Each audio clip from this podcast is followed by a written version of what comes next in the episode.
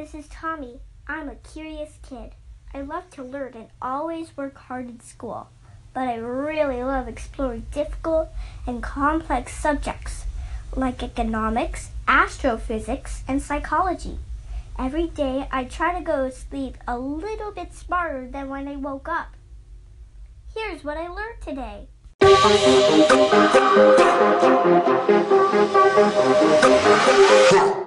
Hello, everyone, and thanks for tuning in to episode 66 of the What I Learned Today podcast. In 1936, an English computer scientist and mathematician named Alan Turing created an idea for a device called the Turing machine.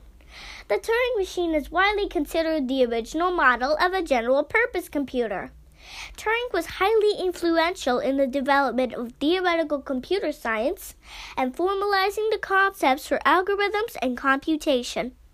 A Turing machine is a hypothetical machine that, despite its simplicity, can simulate any computer algorithm. The machine operates on an infinite memory tape divided into cells.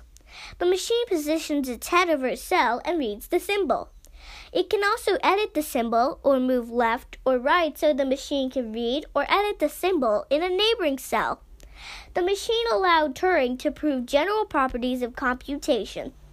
While a Turing machine can express arbitrary computations, their basic design makes them unsuitable for computation in practice. Modern computers are based on a different design and use something called random access memory but likely wouldn't be possible without the work of Alan Turing and his Turing machine. That's what I learned today. Thanks for listening.